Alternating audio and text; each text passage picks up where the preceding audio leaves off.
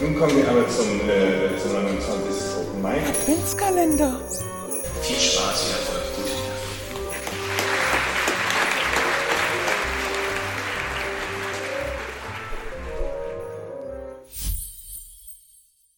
Worüber man nicht sprechen kann, darüber sollte man schreiben.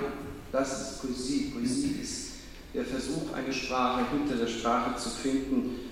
Und äh, diesen Ansatz verfolgt auch Lisa Memmler in ihren Gedichten, äh, wo man äh, ab und zu auch eine, eine, eine richtige Ars Poetik, also eine Reflexion über was Dichtung, was Poesie ist, finden kann. Was sich nicht mehr singen lässt, so heißt ein Titel ihrer Gedichte. Es ist der Kampf der Poesie, eine Sprache zu finden, die eben hinter der Sprache ist. Ich hoffe, das werden wir jetzt in den Gedichten von Lisa Memmler alle zusammen erfahren.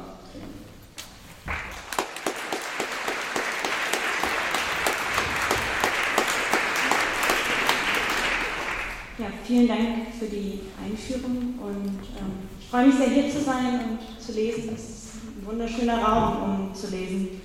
Ähm, die Frage, wie man anfangen kann, ist oft besonders schwer. Ich beginne mit dem Gedicht Zeitensprung pandemisch.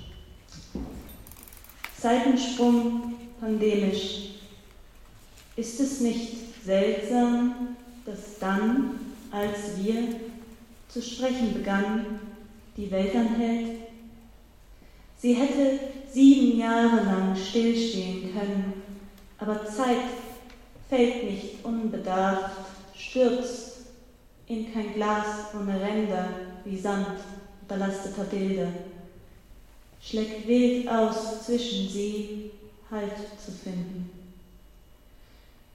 In unserem wählenden Stillstand dehnt sich, was Leben sich ruft, glaubte sich hiebend einst und Worte verfehlend, glaubte sich der Gärung der Oberfläche gewachsen, zäh wie fließendes Gestein. Heute, blühendem Anthrazits, glaubte es sicher sich geweiht in die Gefahren des Kerns, die sie nicht kennen, die Unwissenden. Erstarrt und hitzig, in purpurnem Schein, glaubt es widerspinstig vereint sich zu erkennen. Erkaltet und stumm harren die Elemente nun hinter dem Seitensprung.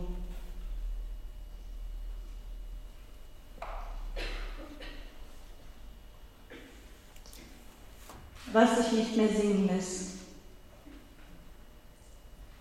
Wenn dann alleine die Gräser durchstreifst und wir Schaum sind auf Wellen, schwankend vergehendes Übermaß, Suche nach niemals gesungenem, das niemand erkennt, das fern sich verdunkelnd bewundert und aus der Bewegung verbannt, so dass niemand vergessen kann. Aber du bist, du, mein Ungeschehenes.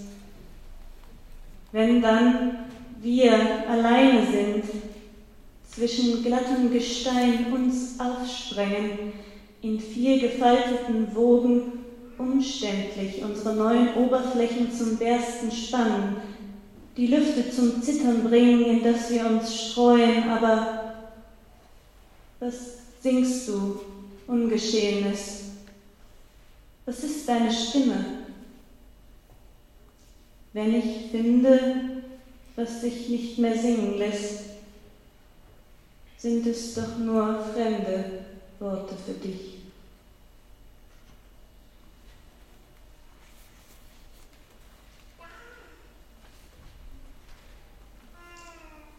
Im Bus.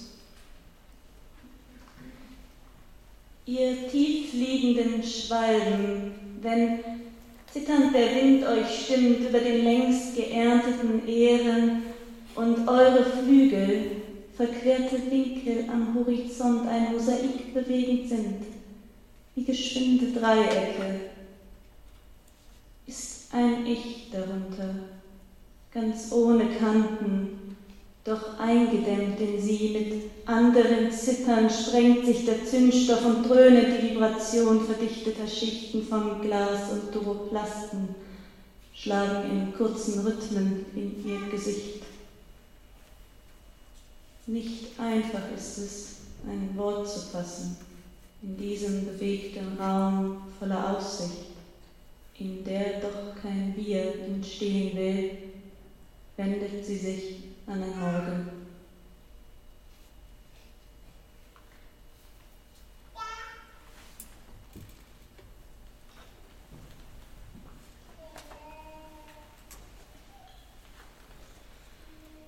Frösche des Winters. Erstens. Hyazinthen gleich legen sich strömende Blüten und Duftwolken rein unter die Schalenhöhlen im Moos. Ihr Frösche des Sommers, die uns begleiten, liebreizender Widerhall ihrer Stimmen. Hörst du sie nicht?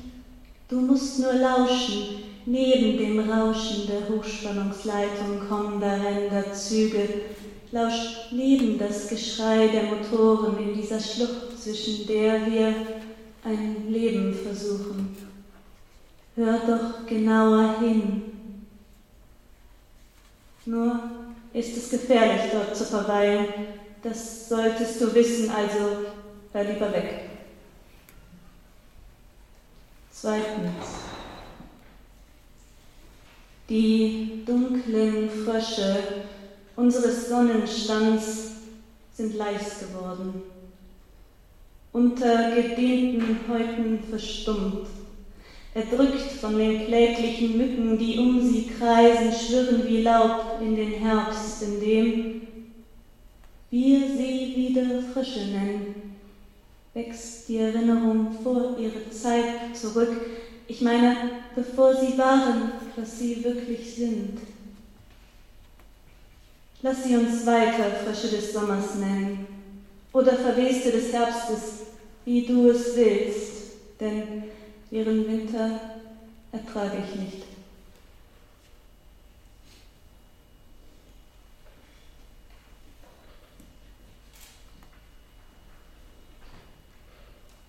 Sie, die fortan. Zu gehen bleibt uns versagt. Die Rede im Tageslicht. Ruft sich wiederholende Listen.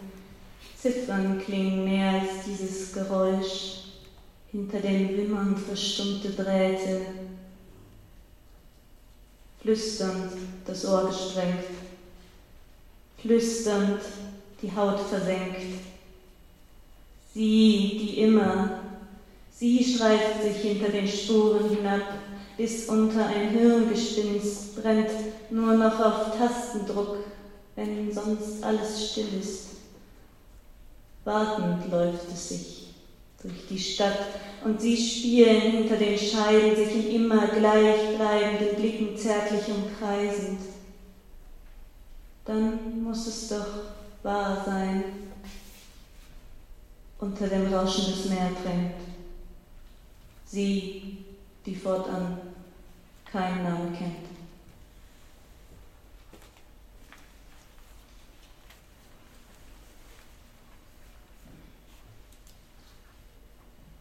Erfahrung der Schönheit. Und wie das immer Tröstler heute vergeht und sag nicht woher, störrisch ziehen die Finger dich zu ihr hin, doch die Chimäre ist nur ein Tier mit zu vielen Namen. Und du bleibst zielloser dann auch, wenn du nur einen vergisst. Denke wie sie. Was sind dir Bezeichnung und Schuppenflecht, wenn im gleichen Licht Augen nur sehen wie durch beschichtetes Kalknatronglas unter fettiger Adhäsionsfolie nach Maß? Stell die Helligkeit höher und zeig mir dein schönstes Gesicht.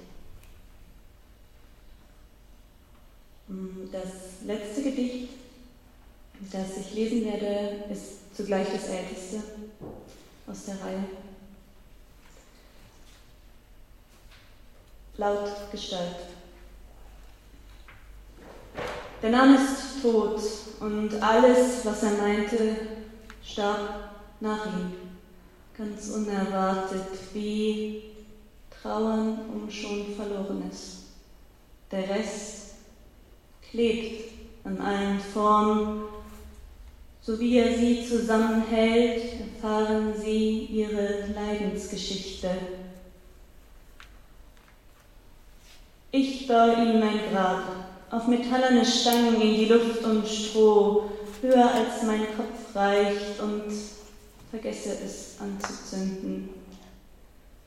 Fäulnis fällt von oben herab, aber wer schaut noch zu Boden? Sie sollten damals sterben. Nimm mir mein Augenlicht aus der Dunkelheit. Aber sie ließ nicht von sich, sehend immer weiter die Gegenwart, und stumm wurde der Name Vergangenheit, wurde der Name zum Laut, den ich sehen kann, für immer nur sehen kann. Nimm mir mein Augenlicht.